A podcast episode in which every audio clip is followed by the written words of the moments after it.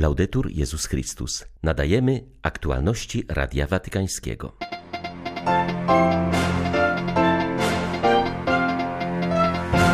Dobro nie robi hałasu, ale to ono buduje świat. Przypomniał papież na audiencji dla włoskich wolontariuszy obrony cywilnej.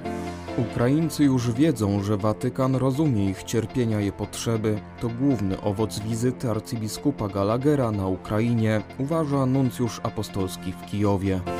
Przyjaciele Janiny Wojnarowskiej z radością przyjmują decyzję Watykanu o uznaniu heroiczności cnót tej polskiej pielęgniarki. Zasłużyła na uznanie Kościoła. Miała w sobie światło, do którego inni lgnęli, mówi Janina Radko. 23 maja witają Państwa Marek Krzysztofiak i ksiądz Krzysztof Ołdakowski. Zapraszamy na serwis informacyjny.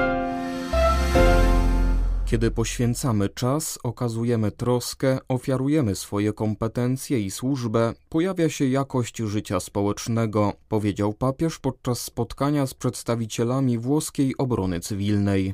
Witając ich, podkreślił wielkie zaangażowanie w pomoc osobom starszym i najsłabszym podczas pandemii oraz wsparcie okazane uchodźcom z Ukrainy uciekającym przed bezsensowną wojną. Jako drugą dziedzinę zaangażowania obrony cywilnej papież wskazał ochronę przed katastrofami ekologicznymi.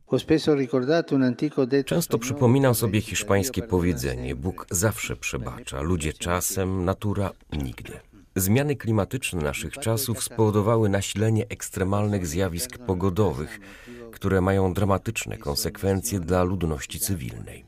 Skutki są katastrofalne dla ludzi, którzy tracą swoje domy z powodu powodzi, tornad, zaburzeń hydrogeologicznych. Ziemia woła. Kiedy podnosimy rękę, natura pokazuje swe okrutne oblicze, a człowiek zostaje zmiażdżony i zmuszony do wykrzyczenia swego strachu. Interwencja obrony cywilnej miała również zasadnicze znaczenie w przypadku trzęsień ziemi, świadcząc o jej powołaniu do ochrony osób dotkniętych takimi tragediami. Ochrona jest oznaką troski o terytorium, które zamieszkujemy. Jesteśmy tam, aby ratować życie i wspierać społeczności. Jesteśmy wezwani do ochrony świata, a nie do jego plądrowania. Dziś Ukraińcy bardziej niż ktokolwiek inny przekonują się, jak straszliwą zbrodnią jest wojna, mówił arcybiskup Światosław Szewczuk w swym codziennym orędziu. Komentował on m.in. najnowsze doniesienia o stratach, które codziennie ponoszą na tej wojnie zarówno Ukraińcy, jak i agresor.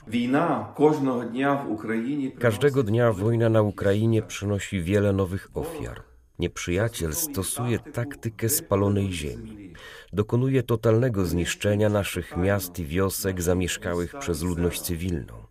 Nieprzyjaciel bezlitośnie ostrzeliwuje wszystko, co znajduje się w zasięgu jego rażenia. Ale Ukraina trwa. Ukraina walczy i skutecznie broni swej ojczyzny. Ukraina modli się. Wczoraj dowiedzieliśmy się od prezydenta Ukrainy, że codziennie ginie na froncie od 50 do 100 ukraińskich żołnierzy, a ofiar cywilnych jest i 10 razy więcej. Każdego dnia Ukraina otrzymuje nowe zastępy w niebie. Wielkie straty ponosi też nasz nieprzyjaciel. Różne analizy podają, że przez niecałe trzy miesiące wojny na Ukrainie Rosjanie ponieśli większe straty niż Związek Radziecki podczas dziewięciu lat wojny w Afganistanie. To nie może nas nie boleć, bo Ukraina znowu staje się krwawą ziemią.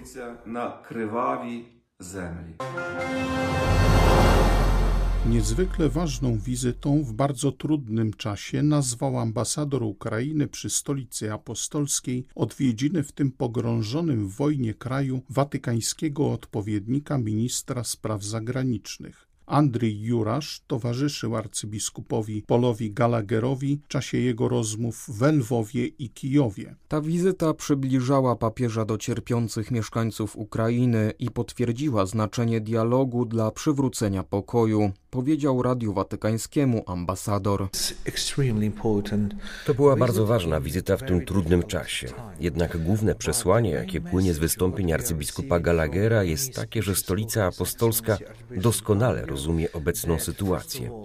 Dzięki wielu spotkaniom i rozmowom arcybiskup jest absolutnie świadomy poziomu trwającego kryzysu, cierpienia narodu ukraińskiego i konieczności jego wspierania. Drugim niezwykle cennym przesłaniem jest ponowne potwierdzenie przez Stolicę Apostolską, że uczyni ona wszystko, co możliwe, by wesprzeć nasz kraj na różnych płaszczyznach w tym zadbanie o to, by Ukraina została włączona do wszelkich międzynarodowych działań, które zapewnią jej konieczną pomoc humanitarną i pomogą w położeniu kresu wojnie. Fakt, że wojna nadal zajmuje czołowe miejsce w światowych mediach ma fundamentalne znaczenie. Jest to przekaz, że nie jest to tylko kwestia ukraińsko-rosyjska, ani nawet regionalna. Jest to coś, co dotyka cały świat, ponieważ konsekwencje tej wojny odbiją się na różnych poziomach i w różnych obszarach. Ważny jest też jasny przekaz, kto jest ofiarą, a kto agresorem. Ma to istotny wpływ na opinię publiczną. Kiedy słyszę słowo Bucza, to chce mi się płakać, bo to miasto nieopodal Kijowa. Kiedy byli tam Rosjanie, dochodziły do nas odgłosy wybuchów.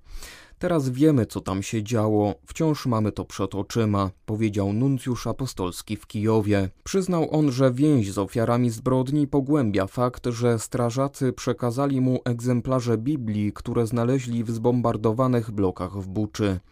Jedna z nich znajdowała się w dziecięcym pokoju. Nie wiemy, co się stało z tymi dziećmi, czy przeżyły, czy zostały zabite.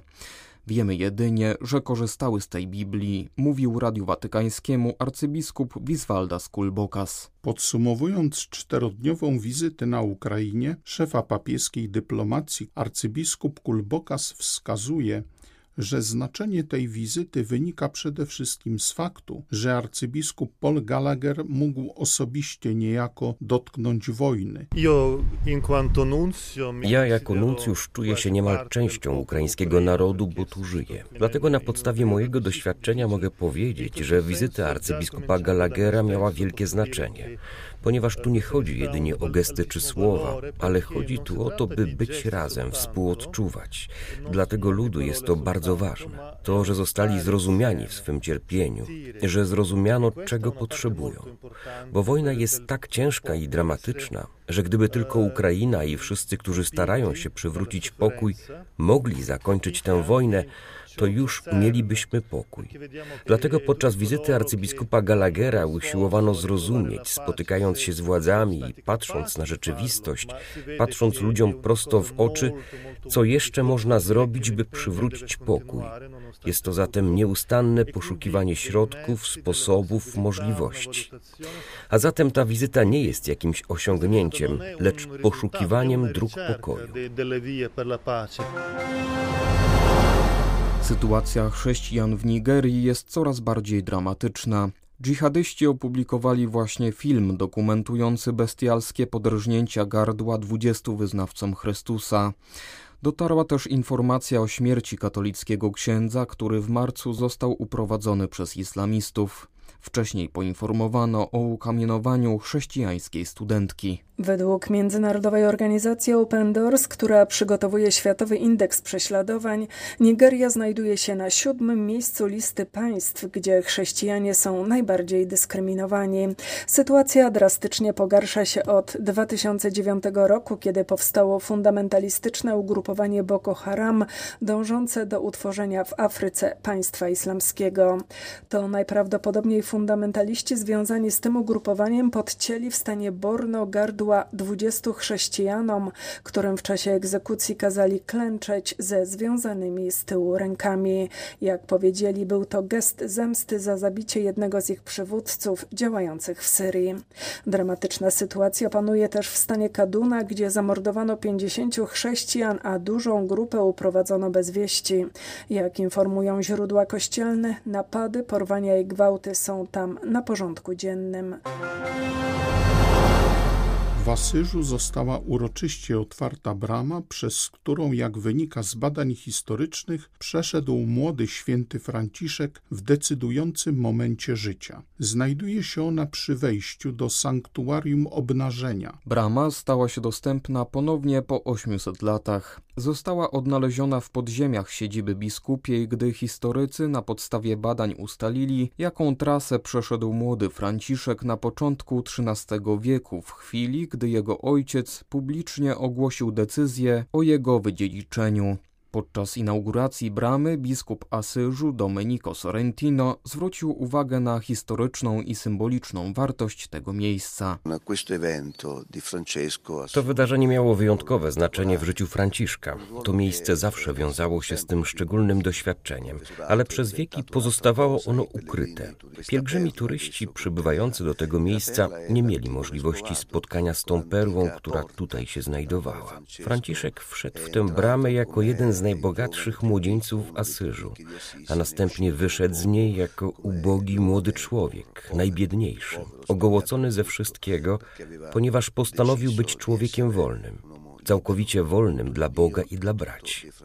To było bardzo piękne i ważne, że te kamienie znowu przemówiły. Były ukryte. Odkopaliśmy je, a także zainaugurowaliśmy i pobłogosławiliśmy bramę dawnego biskupstwa. Łączyła w sobie intelekt i zaangażowanie w przyziemne sprawy, była wszystkim dla wszystkich. Miała w sobie światło, do którego inni lgnęli. Tak opisuje służebnicę Bożą Janinę Wojnarowską, której dekret o heroiczności cnót został zatwierdzony w ubiegłą sobotę Janina Radko. Janina Wojnarowska przez większość życia związana była z Chrzanowem. Była cenioną pielęgniarką. Swoje życie zdecydowała się poświęcić Bogu i służbie społecznej. Związała się z Instytutem Świeckim Chrystusa Odkupiciela Człowieka. Jak zaznaczyła wieloletnia współpracowniczka i przyjaciółka sługi Bożej, była kimś w rodzaju świętej drugiego planu. Odznaczała się świętością, którą dostrzegali tylko niektórzy.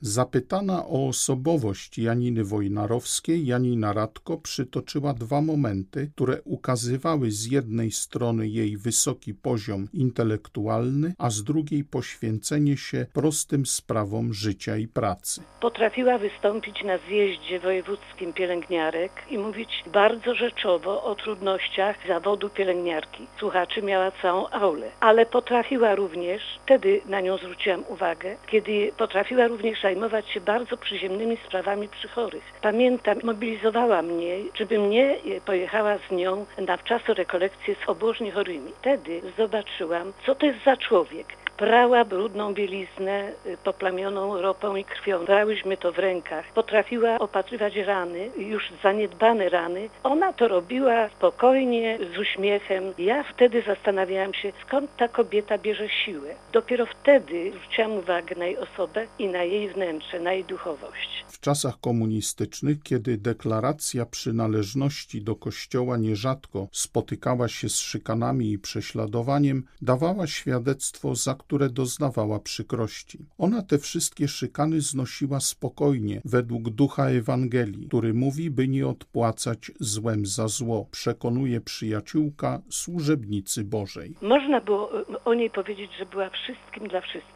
Miała pozytywny stosunek do życia, do każdego człowieka. Wszędzie widziała dobro, nawet w złem, które e, ma jakiś cel, tak uważała. Bez reszty zawierzyła Bogu, Ewangelii i w taki sposób żyła. Nie zwierzała się ze swoich przeżyć, nie mówiła o swojej przynależności do Boga. Na tle tego środowiska małomiasteczkowego była wyzwaniem. Jedni ją kochali, inni jej nie cierpieli, bo była wyzwaniem. Były to Aktualności Radia Watykańskiego. Laudetur Jezus Chrystus.